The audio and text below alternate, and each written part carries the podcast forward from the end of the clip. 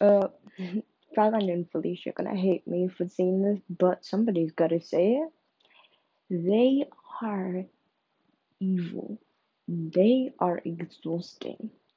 If they have no accountability for their actions, they just want to create drama. And as Lamisha said, thanks to Lamisha for saying this, all they want is publishing and fame.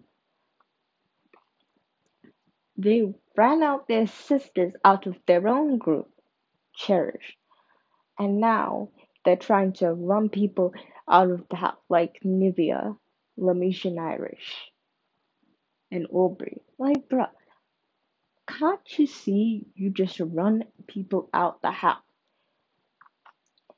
You seriously no brains. I think they're delusional. I think they're delusional. And then now they're making Keely their triplet. But twins are delusional and the devil's spawn. That's what they are. For real, for real.